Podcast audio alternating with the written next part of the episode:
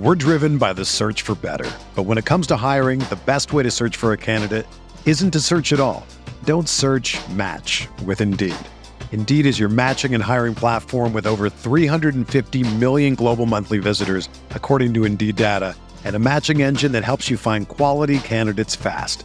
Ditch the busy work. Use Indeed for scheduling, screening, and messaging so you can connect with candidates faster.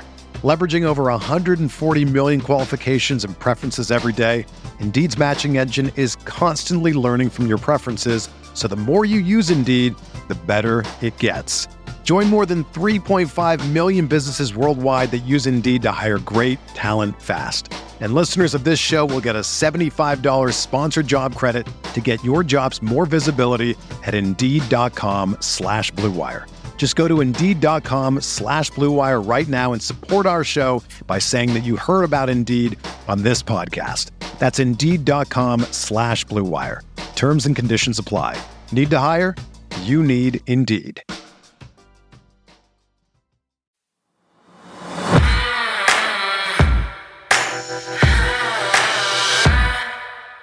All right, it is that time of the week. We are already getting set for a preview here on the Ravens Vault.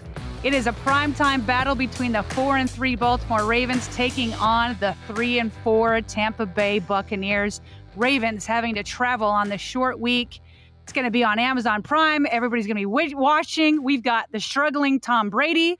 We've got the struggling Lamar Jackson and the Ravens offense. Both teams trying to click before the season gets away from them. Welcome into the Ravens Vault. I am Sarah Ellison alongside my co host and partner, Bobby Trossett. Bobby, we got a lot to get to in this episode. Yeah, we definitely do. And first and foremost, to your point, right? Fire up those Amazon subscriptions because that's the only way you're getting a chance to watch this one unfold. Of course, Al Michaels and Kirk Herbstreit will be on the call. So it's a little bit of a different feel for Thursday night. And my gosh, I hope it's a different feel because, Sarah, as we both know, we try to watch as much Thursday night football as we can. Typically, I'm editing the podcast, so I have it on in the background at that time. There's been a few clunkers. I'm just hoping that this doesn't go in that same direction as well because it's been ugly football on Thursday night so far in 2022. Well, and I feel like the NFL, right? They're just like excluding what 65 and up year olds? I mean i know john harbaugh joked that his parents might not be able to watch the game for the first time in how many games here? Not everybody has the amazon prime and moving away from the cable network so we'll see we'll see how that goes but if it's another clunker then good for them they get to save themselves. We have to play this before we go any further because our good friend at the baltimore sun jonas shaffer had some fun with uh, with john harbaugh at his tuesday podium session. Here's the exchange? Kind of silly question, but first, you guys first came on Amazon. Uh, your, your parents are the, the more technically technologically challenged people in your life know how to watch that. I have, yeah. There's. Uh, I, I'm not sure my parents are going to be seeing the game for the first time in 15 years. Uh, hopefully, they will. They've got instructions. Um, they've got good internet, so hopefully they'll see it. Good. You're baiting me there, man. I'm not taking the bait on that one. Are your parents ready to go? Are they going to be watching this thing? You know, that's a good question. So I have four siblings. My dad just turned 86. My mom is 77. Uh, anything technical they have going on over there, I've got four siblings that that hook them up. I know they have Netflix.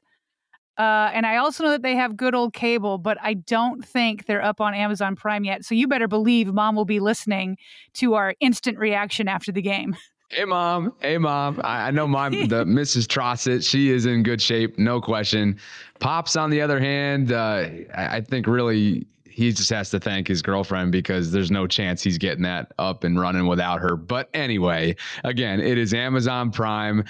Primetime kickoff Thursday night, Ravens and Bucks. We have a conversation coming up for the Tampa Bay perspective in just a few short minutes from now with Greg Auman from the Athletic, essentially Jeff Zrebiec's counterpart, who you often hear us mention here on the podcast from time to time.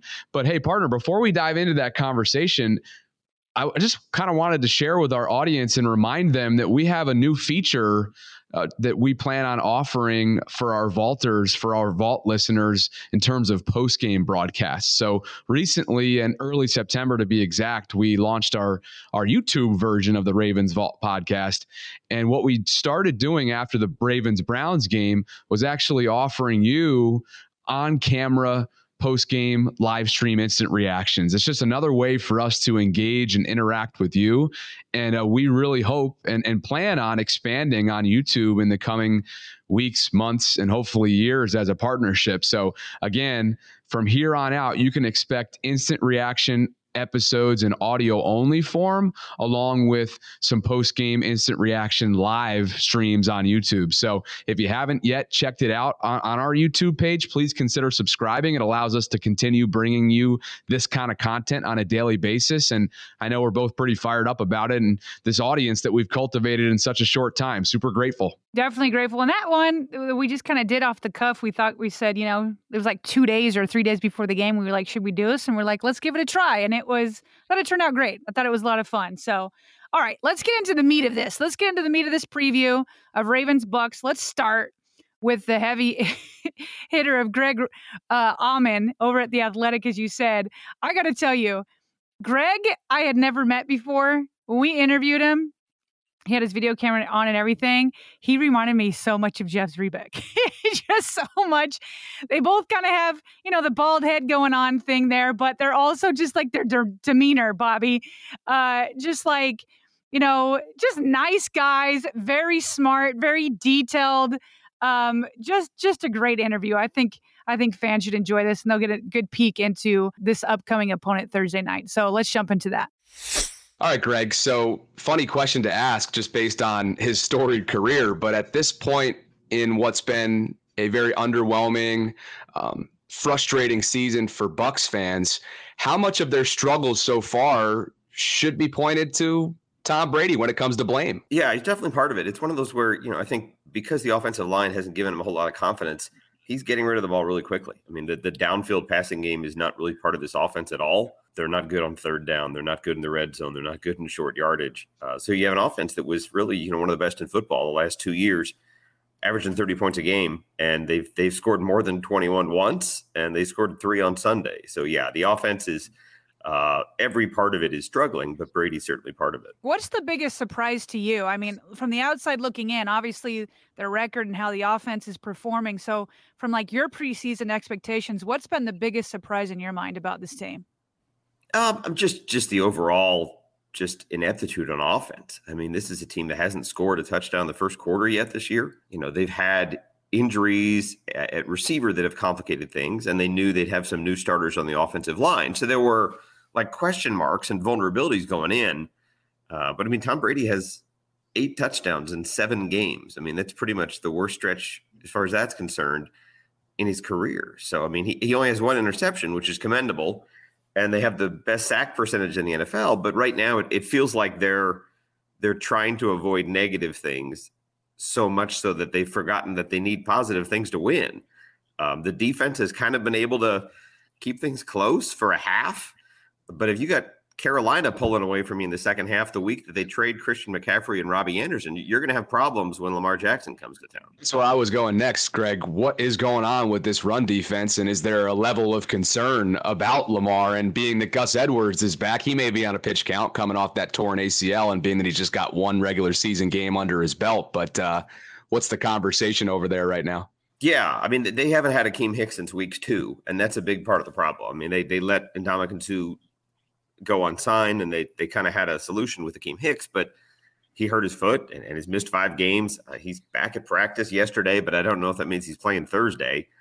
Uh, Carolina rushed for 139 in the second half on Sunday, and I mean that's not nearly that's nothing against D'Onta Foreman and and Chuba Hubbard, but uh, this is a real rushing attack here. So it's kind of like the strengths of what Baltimore does go directly up against some of the real weak spots uh, for this Bucks defense. I mean, I think they've they've been the stronger side of this team. They're still technically a top ten defense in, in yards and points allowed and things like that, but uh, they've struggled in third and long, terribly so.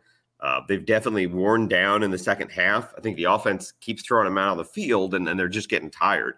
Um, their secondary, like last year, is dealing with a ton of injuries. They're probably not going to have Antoine Winfield on Thursday, which is bad. Uh, they won't have Logan Ryan, who's probably the best communicator in terms of trying to get some of these assignment issues solved. Uh, and they might be without Carlton Davis, who's their best cover corner. So um, down three DBs and a key D lineman is, is not the way you want to go into this short week. Um, but there's an urgency. I mean, this is a team that amazingly is still in first place in the NFC South at three and four, but they kind of need to have a, a win they're not supposed to get to make up for some of these losses they weren't supposed to get. Sounds a lot like the Ravens, where you get frustrated on Sunday, but then you look up at the division, you're like, oh, okay, we're, we're still in this. That gives us hope. Right. Um, how how has the transition been from Bruce Arians to Todd? And why did for for Ravens fans that don't follow, why did Arians step down? Yeah, you get different theories on that. I mean, Bruce will tell you that he he thought they had a great team and, and knew he wanted to hand things over to Todd Bowles. Uh, he and Todd have worked together. He coached Bowles at Temple 37 years ago, uh, so they worked together for a long time um, had really wanted to be able to handpick his successor and, felt at the time it seemed like a nice thing to do to give him a team with Tom Brady at quarterback as opposed to waiting a year until Brady retires and, and giving him a team that's less likely to set him up for success. So, um, you know, this is one of those where, you know, for Arians, he's still around, which is a little strange. Um, he's a regular at practice. He's a consultant to the front office and the coaching staff. Uh, so still kind of has a voice and has an input on this team. Uh, the biggest difference with Bowles is that uh, obviously Arians was very much a blunt, honest, open criticism guy in terms of calling guys out in the media. And that's not Todd Bowles. He, he's been a lot more positive, a lot more um, forgiving publicly in terms of not calling players out. Um, so now you have these situations where obviously a lot of players could get called out after the two losses they've had in the last two weeks. And I think fans are used to to having Bruce uh, going well past the expletives to explain what's going wrong. Sure would have been interesting to hear Bruce's take on sort of Tom's decision to go to Robert Kraft's wedding because when when Todd was asked about it, he certainly downplayed that and if it had any effect last week. I'm fascinated by this, Greg, and I really want your perspective on it because from the outside looking in, I just wonder where the locker room temperature is regarding the GOAT, like the the undisputed GOAT. But the fact that the training camp hiatus, the wedding, everything that's going on away from the field right now. Is he all in and do his peers and teammates feel that he is? Yeah, it's it's a weird deal. I mean, obviously it's one of those where if you're a franchise like the Bucks that that's had so little success in their history before Brady got here, uh, I think you know you're you're probably okay taking conditions on his return if it means he comes out of retirement and gives you another year. But he's kind of pushing that, if you will, um, having 11 days off during training camp. Um, you know, they come out of the gates two and zero, oh, and you're like, oh, maybe that's not a big thing. Maybe that really wasn't uh, a huge thing for him to miss. The the wedding, he, he missed a Saturday walkthrough, so I don't know that it was um, anything that directly led to problems in that game in Pittsburgh. But it's just not a good look. Uh, if you know Brady's been a guy whose whole career, every practice matters, every snap of every practice matters. So to go from that to two things that at least publicly raise the questions of, of how committed he is or, or how focused he is on football. Um, to a man, everybody we've talked to in this locker room, with his coaches and players, has, has still spoken very highly about Brady, his commitment level, all those kind of things. But again, with each passing week and each loss, you wonder how that's deteriorating and, and, whether he's at risk of kind of losing this locker room. This is something where he's so synonymous with success. His two years here were a Super Bowl and a division title. Uh, so for them to be three and four, potentially three and five in a couple days, is a different storyline and, and something he himself hasn't dealt with very much. Greg, do you feel like it was the right decision for him to unretire? And even though he is showing all the signs that he's committed, do you feel like he kind of looks back and was like, "Why did I do this? Why did I unretire?" Yeah, I mean, obviously, this is he did come back to be three and four and, and to be struggling right. and and throwing a touchdown a game. And, and dealing with the issues off the field he's dealing with. I, I don't know if he had retired, if he'd still have these uh, off-field issues he's dealing with. Um, you know, he had been before these two losses here had kind of started been getting back a little looser in terms of his demeanor. Uh, what we see of him in pressers at practice. This this whole team is, is pretty tight-lipped, pretty just just struggling. You get a locker room that that's spiraling like this. It's really hard to see guys even cracking jokes. Everything is just focused on what's wrong and how they can fix it and those kind of things. So it's not a fun place to be. Um, again, I think this is, is something where Brady's seasons, their success is measured in January and February, and the success you have there. So the, the more, more important thing right now is just they get there. If they get in the playoffs, they're going to be healthier then than they are now. they're going to be better then than they are now. It's just right now there's an honest question of whether they get to the playoffs playing the way they are. They they need to get guys healthy and they really need to start doing a lot of fundamental things better if they're going to be a playoff team. We wanted to be sure to check in on former Raven and, and fan favorite too up here, uh, Ryan Jensen, who went down in training camp. Uh, you know, Buccaneers center who has great rapport with Brady and and is obviously super super talented. How much has the team missed him? And then the the the part two of this is: Do we have a JPP Jason Pierre-Paul revenge game in store for us this weekend? You're definitely not going to have. Uh, it, it's funny. It's like to see JPP come back. That's another tough decision where they let somebody go, and they're third in the NFL in sacks. So you'd say, okay, that worked out all right. But just from a leadership and from a toughness standpoint, that that's where they probably missed Jason Pierre-Paul uh, as somebody who demanded a lot more of his teammates, um, not only in terms of matching his energy level, but but production. The the Jensen thing, I mean, Ryan Jensen's absolutely beloved here in Tampa. And when you think about the mm-hmm. offensive line issues they have, this is the absolute worst scenario what people feared when he went down with a knee injury in the second day of training camp. Um, there's just not the same toughness there. This this was probably the best offensive line in the NFL last year in terms of protecting Brady, limiting his sacks. And you really can't say that now. They've only given up nine sacks, so they're doing well uh, from a numeric standpoint. But I think there's a, a, certain hesitancy and fear in Brady where he's getting rid of the ball a lot quicker. He's not holding up back there waiting for deep balls. Um, and some of that's just that the left guard and the center are brand new and don't inspire a lot of confidence right now. So I, I don't know if Ryan's going to make it back this year. He very much wants to.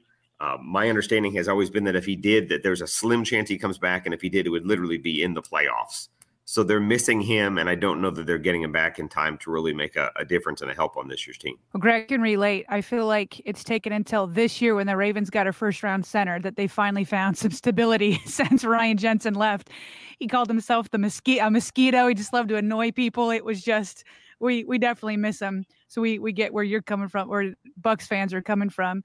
Uh, changing gears a little bit, sounds like the NFL is going to be reviewing that exchange with the referees getting autographs from from Mike Evans. What what do you make of that whole situation?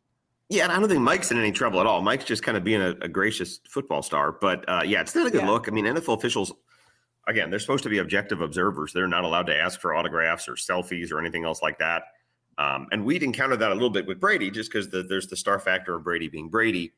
But to see two officials asking for, certainly looking like asking for an autograph coming off the field, still in uniform, still on camera um, that that's that's crossing a line they're not supposed to cross. So I, I don't know. I'm I'm not up on my officiating sanctions uh, to to know whether that's a fine or a you know just a, a, harsh letter of reprimand. But it's just not a good look. They're again journalists are the same way. We're around these guys all the time. Uh, there's people like, oh, what if it's a letter, you know, a signature for his sick son in the hospital. It, it, doesn't matter. You, you don't get to be in that uniform and ask a player for a favor or an autograph or a selfie and they know that it, it's just fairly indispensable. They just got caught on camera. It's, it's, a disappointing thing, but not really anything that impacts the Bucks. Not only was Mike being gracious just in general, but this is coming after a blowout loss, minutes after a right. blowout loss. Like so, that's that's really oh. telling, and it speaks to his character. right, a blowout loss in which he dropped the easiest touchdown of his career on the third play of the game, and Mike literally like said he, he kind of went into a a hole for like a quarter and would couldn't even process how badly he'd hurt his team by dropping that. And they wow. score three at Carolina. And these guys said, Hey, Mike, you got a minute for an autograph? Yeah. Like a, Mike's about as nice as they come. And I think that's like exhibit A for how he wouldn't turn down an autograph request under just about any circumstance. But yeah, read the room a little bit there. no kidding. Yeah. So, but before we get your game prediction and get you out of here, Greg, uh, aside from Winfield and aside from Ryan, what is the overall health of this this Bucks team looking like on a short turnaround? And then one specific matchup you'll be looking for. Yeah, it's uh it's not looking good. Again, it's like they had five guys out on Sunday, and then they lost Winfield. Um, their left guard Luke Goedeke has a foot issue where he he didn't practice yesterday. That that could just be a a short week kind of thing. But no, they're, they're still hurting. Their secondary is, is definitely hurting. You you could be down Carlton Davis, who's a starting corner, Sean Murphy Bunting, who would replace him as a starting corner. Logan ne- Logan Ryan and Antoine Winfield. So that's four of their top six DBs. They might be down. Offensively, they could get Cam Brate back. He's coming back off a sprained neck, but even if he did, he'd kind of be limited that way. Uh, they're they're still fairly injured right now. That's going to be a problem in terms of matchups. You know, you go back. Um, they faced Lamar in 18, and Lamar. I think they won 20 to 12. Lamar ran for 95, threw for only 131. No one's thrown for that little and beaten the Bucks since then. Uh, but you definitely saw the, the dual threat aspect there. So I feel like this is a linebacker game. Um, Devin White and Lavonte David uh, definitely are kind of the, the front uh, that, in terms of guys that have to account for Lamar on every play, have to make sure he doesn't get loose for a 30 yard scramble. That's on them. Um, and they have the speed to keep up with him, but they have to make sure they're in the right place. So just a crucial game. Those are two guys that probably have disappointed since the first week of the season not a lot of splash plays, capable of being much more impactful players than they've been. So yeah, to see Lamar Jackson and to see how well they're going to have to contain him both, especially in the run, but uh, that that's a big challenge for a defensive front that struggled against far lesser quarterbacks here in the last two weeks. All right, so so this is it. We got two teams not playing their best, still finding a way to click. They're both going to be on short weeks. What is your game prediction for this Thursday night matchup and a score if you have one? Yeah, w- once they've struggled the way they have the last two weeks, it's really hard to pick a Bucks win here. Um, I-, I think it'll be closer. I don't think we're looking at a 21 to 3 game, but I think right now the Ravens win. I, I think it's like 31 24, 31 21, something like that. Um, I think the Bucks will kind of start getting back in the right direction, but maybe not enough to win the game on Thursday. Hey, Greg, trust us. The Ravens do not blow out teams in the year that is 2022. Right. they they might be up they might be up by 14 going into the fourth quarter, but then it's all it's all up for grabs from there. Anything will be better than uh, than 21-3 I think for these fans, so we'll see. All right, so a big thanks to Greg for coming on the show. Like I said, he was he was a great interview there. He's just exactly right. It's so funny to me. He doesn't have any confidence to be able to pay, pick the Bucks. Uh, we'll have our predictions coming up. I mean, I don't have great confidence either way. I've literally been going back and forth all day on on who to pick. But um, you know, I asked him what his biggest surprise was, and he Bobby talked about the offense that it's just not moving, and you know, it is it is crazy. Like to think that this Tom Brady led offense is averaging i think just about 20 points per game and like they're they're not good on so like they're not their deep passing game is missing their running game isn't doing anything good their offensive line has had like complete turnover in the interior third downs they're not doing red zone they're not doing well like nothing is clicking for that offense and it just like it gets me it gets me excited that maybe the ravens can just really take advantage but i'm still nervous because the Ravens aren't, you know, earning much trust over here either. So it's just funny that both sides don't have a conf- have a lot of confidence in the team that they're covering. You know, Sarah, at the epicenter of everything for Tampa Bay, nationally speaking, is their 45 year old quarterback, who, if you ask me from the outside looking in, not only comes across as disengaged at this point in the season, but also just exhausted. And I think this little clip from his Tuesday media availability kind of backs that up. Listen to this. What's been the most challenging part the last 48 hours?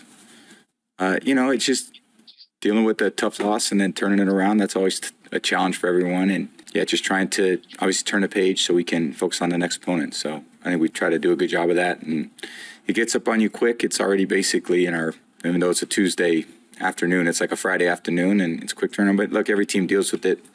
Every team has a Thursday night game, or I think most teams have a Thursday night game. So they're dealing with exactly what we're dealing with, and um, their bodies are feeling the same way ours are feeling, and they have the same amount of prep.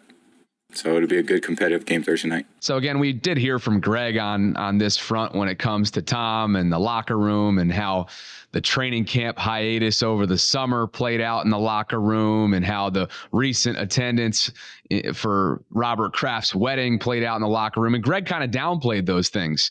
But all I'm saying is, I don't want to speculate. All I'm saying is that he just seems and looks and sounds exhausted, Sarah. Can you relate? Bobby's referring to me talking about being exhausted the last couple days. So yes, I can relate, but at least I don't have at least I don't have linebackers and defensive linemen hitting me, you know, every 2 seconds. So yeah, I could I could have used a longer week this week too. So I, I can relate. But here's the thing I would say about it, about it, Bobby. He definitely sounds exhausted. But so do the Ravens when you listen to them.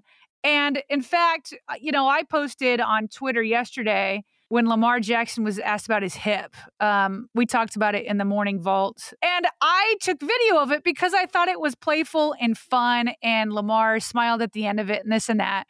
So to me, I'm like, you know, I put out a tweet that said Lamar was asked about his hip. He didn't just you know, tell us how he felt. He showed us because, you know, he wiggled his hips like it was like a Shakira kind of move and and he was playing around and being funny. And I posted that and all Ravens fans were like, he looks miserable. He looks exhausted. He looks like he doesn't want to be in Baltimore and kind of saying it, but in a different way, the same the same thing you're saying about Brady. I don't buy in that Brady doesn't want to be there. Brady's been doing this for 23 years. I don't think he's disengaged.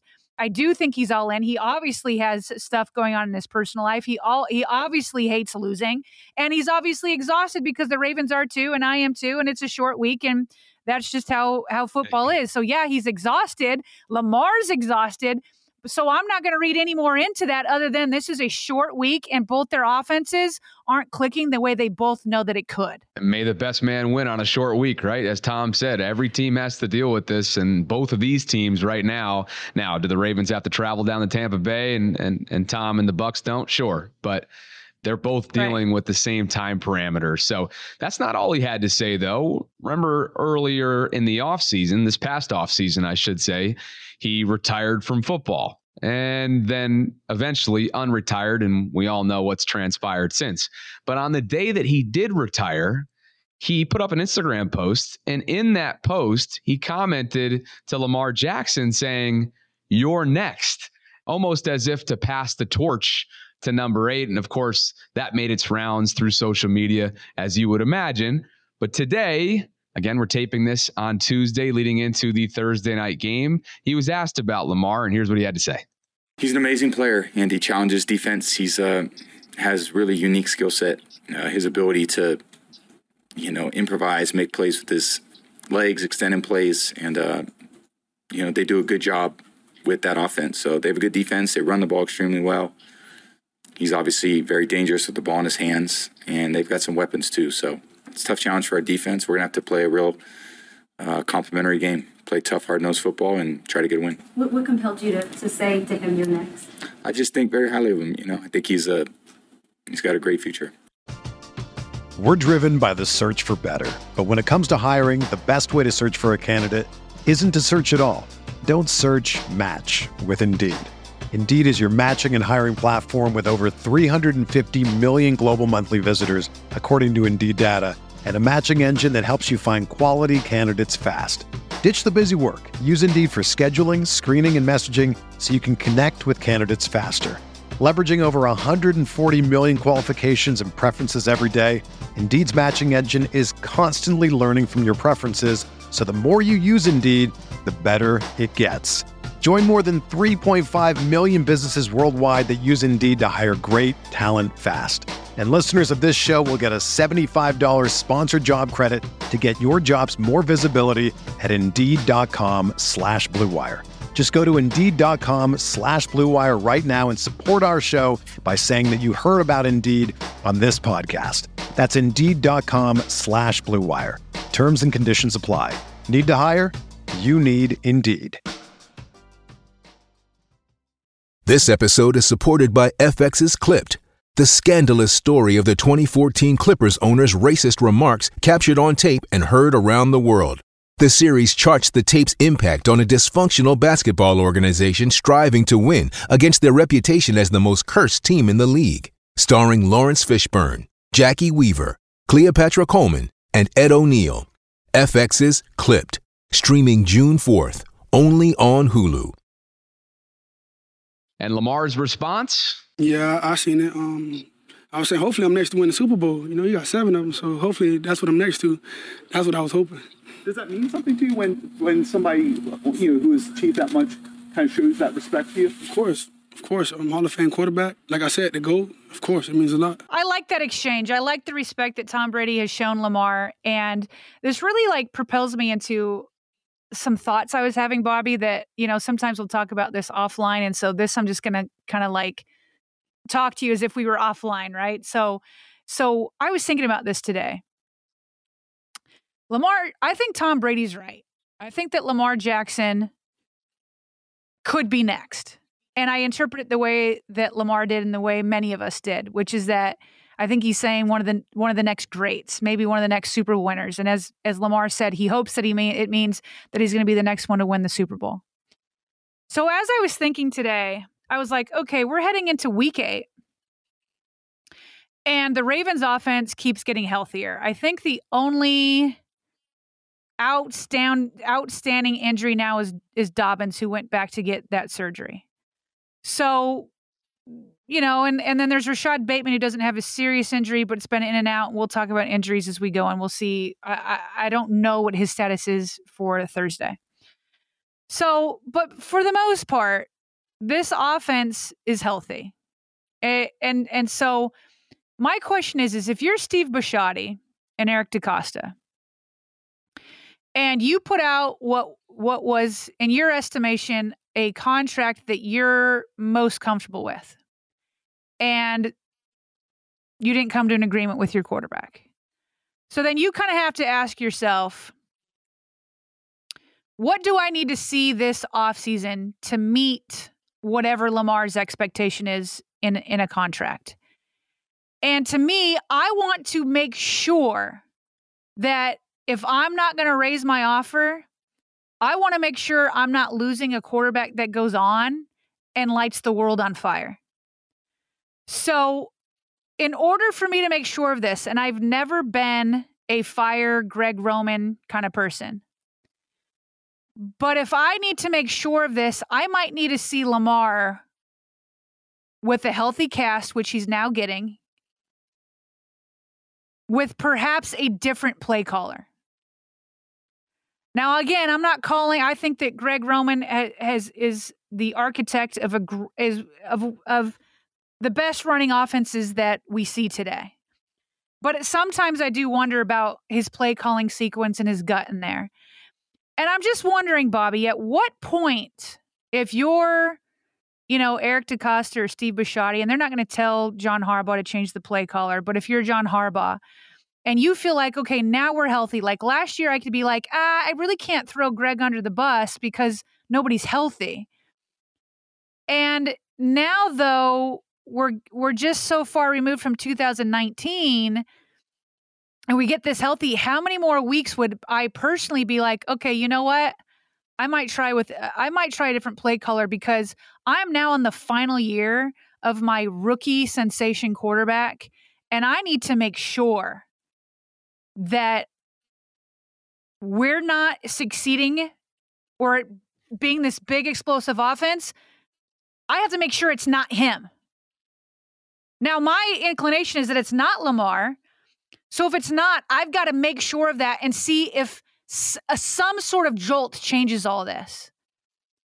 Uh, so I'm talking off the top of my head here, Bobby, but I'm hoping you see where I'm going. Like, what, how do you feel about this? Like the, the offense feels stuck in neutral. How much patience do you have? Like, I'm willing to see what it looks like with DeSean Jackson. I'm willing to see, you know, with him and Rashod Bateman back. But to me, we're a couple weeks out from me being like, okay, I have to make a drastic change to see to see this before I go into another offseason of contract negotiations. I think it's a super fair way of putting it in other words, Greg's seat is starting to get a little warmer week in and week out. I think that's probably fair to say. So, yeah, uh, my patience hasn't quite thinned yet, solely okay. because of we know Greg's bread and butter is the rushing attack and RPOs mm-hmm. and, and everything that that Lamar's offense has become over his four plus seasons in Baltimore. And with Gus now back, now when I say back, that might be uh, relative a little bit here because of a potential pitch count that's in play. I mean, that said, he was thrust right into the starting role Sunday against Cleveland. What he finished with 16 carries. So maybe that who knows we'll have to see how they ease him back in even though that wasn't really easing him back in in a lot of ways compared to what how they handled J.K. Dobbins and, and other players um, that, that have come back from significant injuries. But until the running back room is at full strength, which, gosh, at the same time, I say that, when is that going to be? Because Dobbins is out for at least a month, four to six weeks with the arthroscopic knee surgery that he underwent within the last couple days, I believe. We haven't gotten confirmation on that yet.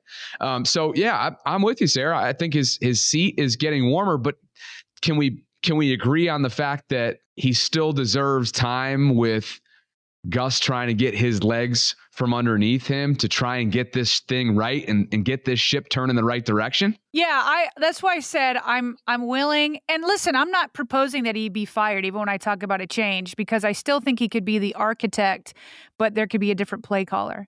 And there have been other teams that have done that, right? Where you just change the play caller. So, um, because I, I do, because I don't think this team is built the the the team isn't built to suddenly change into a non-run first pound and ground team. That's just not the way the Ravens are built, especially when Rashod Bateman's foot isn't hurting. Like they just don't have, they just don't have that team. So I'm not saying to get them. I, am just looking for a, a, a jolt that kind of, you know, shakes Absolutely. things up a little bit. So, so, so I, I don't know. Maybe revisit during the bye week. I guess that's where I'm at. Not saying for sure I'm giving him till the bye week, but around there because then you're starting to get after the bye week, you're week 11, and and so I don't know. I just you're searching I, for again, a spark. I, I'm searching for a spark, and and perhaps Greg Roman becomes the sacrificial lamb because I do think that it's overstated about how poor he's been. He has opened up the vault. He, the offense was clicking.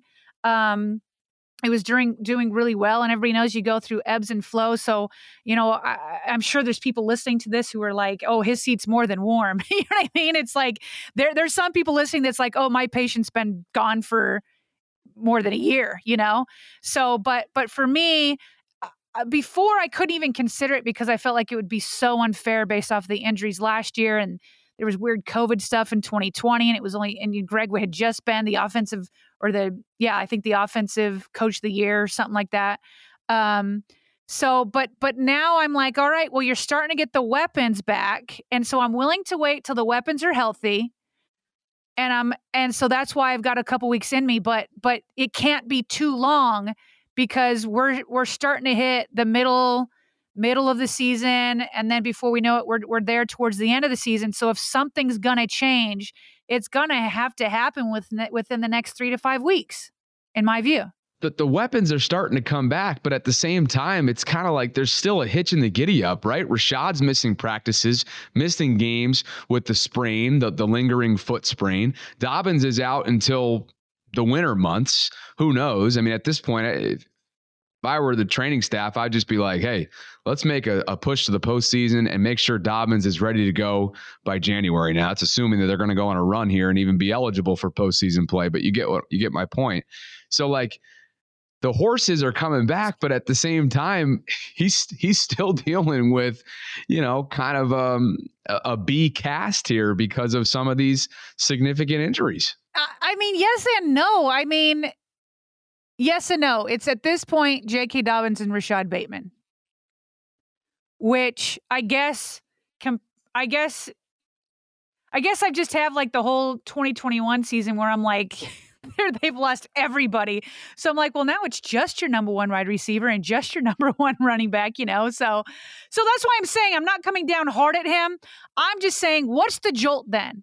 Is it, is it, because JK isn't coming back until maybe right right before the playoffs. So what's the jolt? Is the jolt that we wait for for Rashod Bateman to be 100% healthy? Like what is the jolt? What what is it? Are we just waiting for those two guys to get healthy because I don't again, I'm just looking at it from a Ravens perspective of like this is it. This is the last of it on the rookie contract with Lamar Jackson. And I need to fi- I need to find some things out. And and and if you keep this everything unless you already know exactly what you want and where your line is drawn in the sand and and all of that But the Ravens, if they tag him, it's going to be so much more expensive next year, and I just don't think that the ro- the roster is going to be as good. And so, to me, I'm starting to feel the season closing in. I guess, uh, and so again, this isn't me trashing Greg Roman. Uh, if if it's not that that makes the jolt, what's the jolt, Bobby? What is it? Yeah, no, you bring up some compelling points there. I don't know if there's a concrete answer to this, but one thing that sounds yeah. like we both agree on is that Greg's seat is warm. And I think one thing that we can definitely agree on is that his quarterback and his offense need to be more efficient in the red zone. And that's something that John Harbaugh spoke about this week it gets tougher in the red zone. The field's smaller. You know, the passing lanes are tighter. You've got to be execution. And we talk about it on both sides of the ball. Things happen faster on offense and they happen faster on defense. So it's just a matter of getting get in there and getting it, getting the job done. Whether it's connecting on a pass or, or, or hitting a run. I mean, everybody wants to run the ball in the red zone. That's the best way to do it. And I talk to our defense. You know, we don't want to allow that either. So uh, it, turn, it comes down to execution at the end of the day in, t- in terms of scoring touchdowns. We've got playmakers. Lamar, I think, I really believe Lamar Jackson – is, is one of the very best red zone quarterbacks, you know, in his career so far. He's been able to extend plays, make plays, find ways to make plays different ways. So we've got that going for us. I'm confident we'll get that going. So, Sarah, what's interesting too is I have some numbers in front of me, and these statistics back up what Harbs is suggesting that Lamar is one of the best out there. He's a top five quarterback through seven weeks of football, statistically speaking, in the red zone. 19 of 35, a completion percentage of 54.3, 139 yards, uh, 10 touchdowns. He did. He does have an interception. Obviously, he's been sacked once. Uh, but so the numbers, and I can keep going on. There's the, the rushing categories there, and some some other rows as well. But the big takeaway here is that it's much more than just Lamar. Whether it's fumbling, right? Whether it's untimely penalties, whether it's game management, clock management, all of those categories haven't been nearly consistent enough inside the 20. Yeah, I mean the Ravens rank right now in red zone offense number 12 in the league. Um, and I do feel like with with Gus Edwards back, the Ravens have another element where they're on the 1 yard line and a team has to take that threat seriously. And so um, you know, I felt like the Ravens had big improvement um, you know, in in short yardage situations, third and short, fourth and short, and then they're in the red zone. So I'm hoping Gus Bus helps with that. But yeah, they need to continue there. But I'm more concerned, and Harbaugh quickly alluded to this. I'm more concerned about the red zone defense for the Ravens. They're ranked 26th there. Like it just seems like it just seems like if the opposing team makes it to the red zone, it, you're you're just living on a prayer at that point and um, they're giving up a touchdown 65% of the time when when the opposing team gets into the the end zone. Now the good news is the Bucks are even worse. their their red zone defense is um, 31st in the league, so they're giving up a touchdown 76% of the time once you get in the red zone. So if there is a time for Lamar Jackson and Greg Roman and all those guys to start clicking in the red zone, it's this week because the Bucs the Bucks red zone defense has been terrible. Bobby, one thing we had talked about with with Greg Auman was um, the the impact that the Bucks have felt with Ryan Jensen going down. That's been a huge loss for them. And I had mentioned to Greg that it has felt like really since Greg or excuse me, Ryan Jensen left way back in 2018, that it never feels like it felt like the Ravens had stability at the center position. It always seemed like somebody new was in. So finally, the Ravens go ahead and decide, all right, we're going to spend a first rounder. We've got two first rounders. Let's do it on Linderbaum, which everybody was upset about because whatever the notion is, is that you don't have as much value in a center in the first round.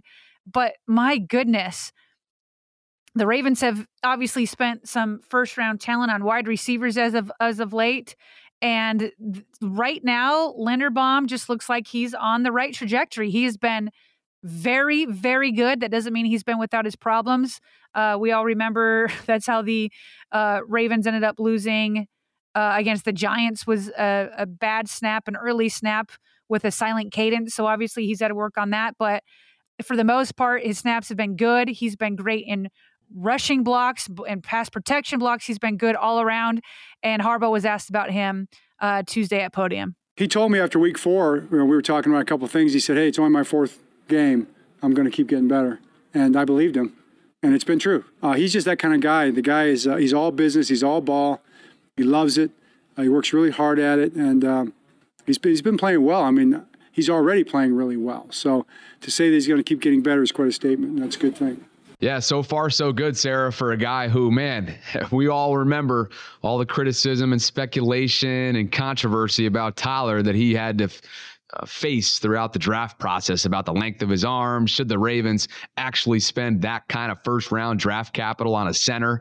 And it sure looks like it's paying off so far. And, you know, while we're on the topic of the offensive line, another interesting storyline is the fact that Ronnie Stanley, during not podium availability, but actually during locker room availability in, in a scrum with reporters, said that he's good to go. He's expecting to play and start on Thursday night despite not practicing this week. So that could just be a short week kind of thing with the way that they're easing him back into every week play and, and the grind that is an NFL season, given what he's coming back from. But uh, that's certainly encouraging given what's happened in the last week or so with him. Yeah, I mean that's that is very encouraging. He's been uh, looks and he took his time.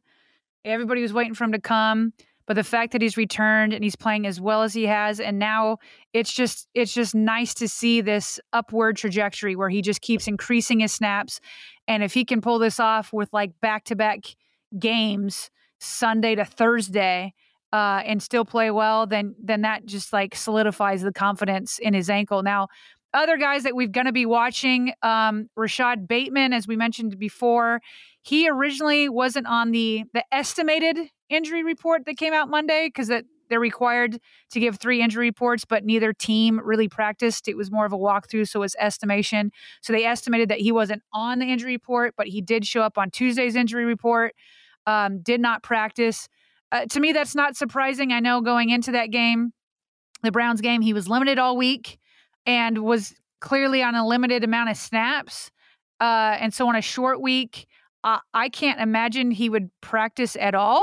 I mean, you know, like give the foot some rest on the short week and then we'll see. We'll see. But to me, he's in question. And then the big question to me is whether Tyus Bowser will be out there. John Harbaugh was asked about that, and he just said, I don't know. That is Harbaugh's way of saying, I'm not going to answer that because I don't want to give away uh, my hand to the Bucks. But I think there's a good chance that Tyus Bowser could be out there, not guaranteeing it, but I'm definitely watching to see if they activate him before that game.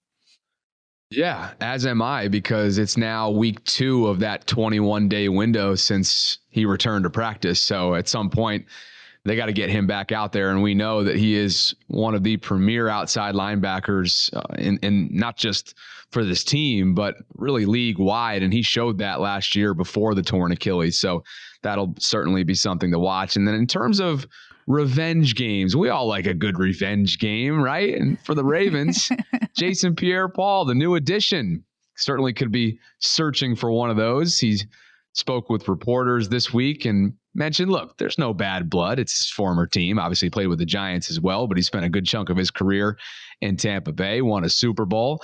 Uh, so he said basically, hey, there's no bad blood, but he is ready to show his former team what they don't have currently on that defensive line. And uh, that kind of got me fired up thinking about the possibilities of what JPP could bring. Oh my gosh, yes. Can we just let's let's just channel all of that. You show them JPP. You show them what they're missing. You you don't don't let them forget. So definitely want that.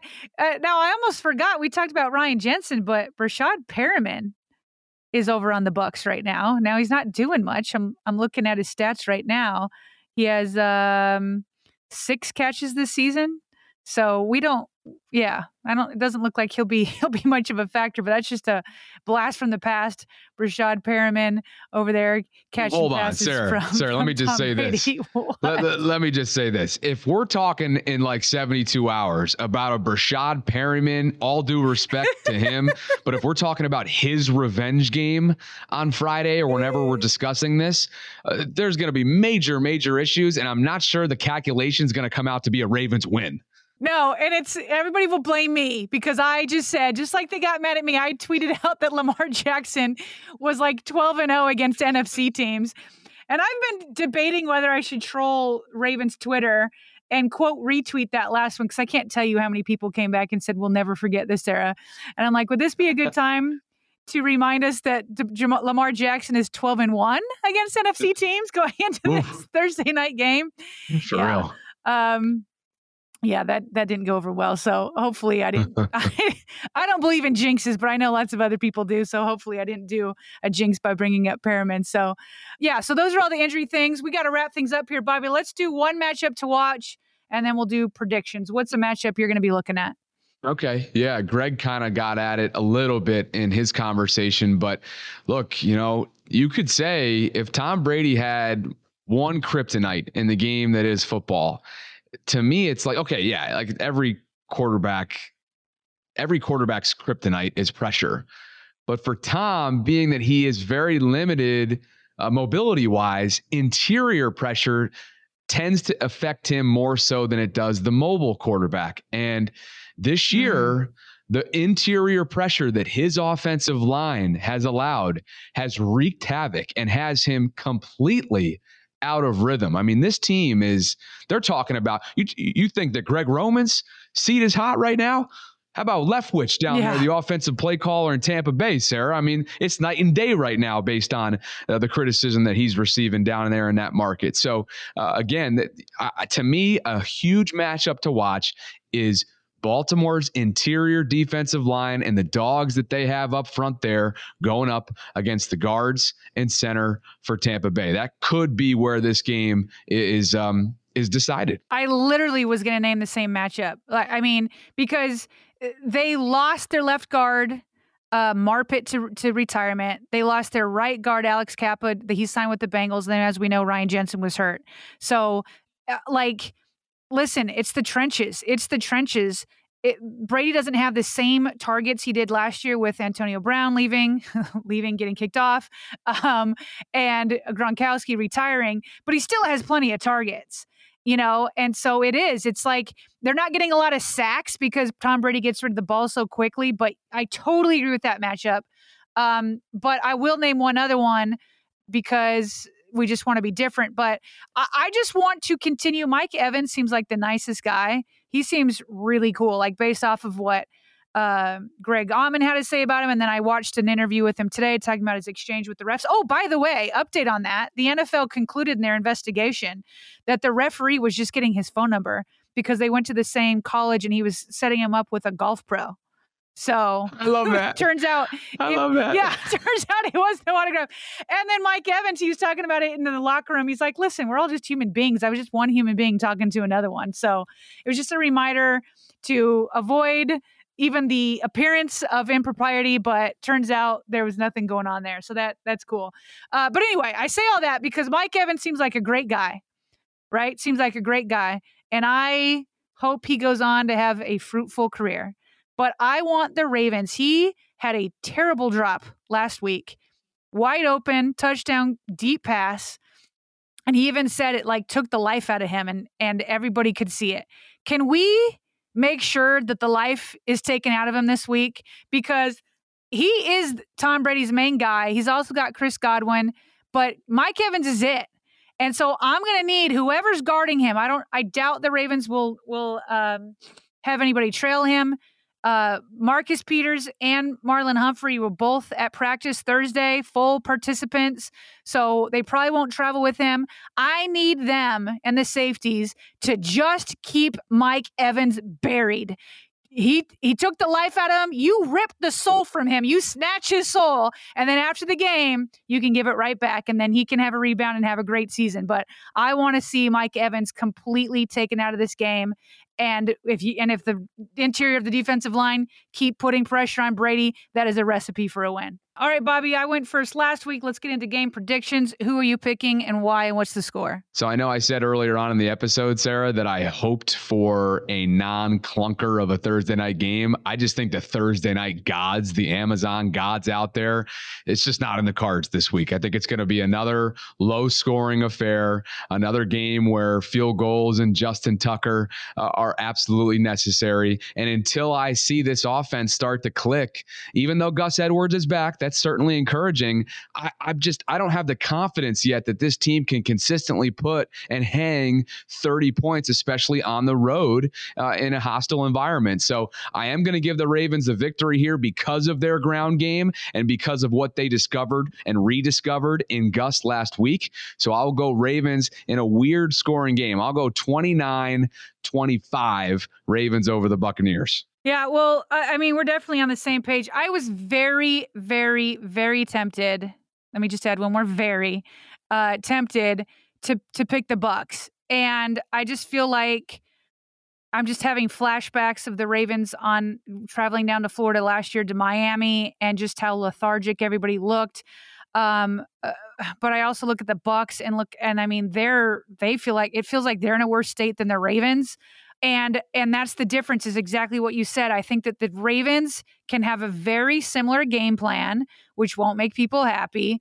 They want to see this light them up through the air kind of game plan but i see that i see on the road against another offense that just isn't lighting it up that just you know what? Let's just go with your bread and butter. It's a team that gave up 173 yards on the ground last week. This this Buccaneers defense gave up 173 to the Carolina Panthers after they traded Christian McCaffrey. Come on. How can you not try to go and exploit that? So to me, the Ravens are going to ride the legs of Gus Bus, Drake, Lamar, just Justice Hill, just hold on to the ball, all those guys. It just seems like the right thing to do. And so while it's tempting, I'm just so nervous that Tom Brady is going to find his mojo. So that's why, and there's so much pride in him. Uh, I hope that you are right, Bobby, that he's checked out, but I don't think he is. So I'm nervous that suddenly it's going to be this Ravens defense that gives them a spark. Um, but uh, in the end, I'm going with the Ravens 20 to 17. Hey, needless to so, say, neither one of us are confident in these picks because, again, the, no. the Ravens just have not they have not instilled that kind of confidence in us as game predictors, if you will. So to me, it's a flip of the coin. Right. But uh, but I'm I'm going with the Ravens based on what you cited as well, and and that is the fact that they found something, they rediscovered something with Gus being back. He's looking as good as ever, and we know the Bucks defense from from a rushing standpoint um, and and protection standpoint is it's, it's just not there coming off of last week against Carolina. So with that, I think we'll shut it down. This has been another game preview episode in the books. Week eight is on the horizon. Again, be on the lookout for our post game live stream, our instant reaction episode, audio only. We'll have an on camera one as well on YouTube. If you haven't subscribed yet, please consider doing so. And uh, partner, if you have anything else to add, then uh, go right ahead. But that's all for me in this preview episode. That's it. That's it. Come back and watch this on instant reaction. Ugh. It's going to be one of those morning instant reactions. Uh, but oh, you will not see any more morning Vaults this week. This one is going up Wednesday morning, uh, this preview, or even Tuesday night. And that will be the preview heading into the Thursday game. So uh, no more morning Vaults this week until uh, next Monday. So that'll do it for us. Uh, Sarah Ellison and Bobby Trossett, thank you as always for listening to the Ravens Vault.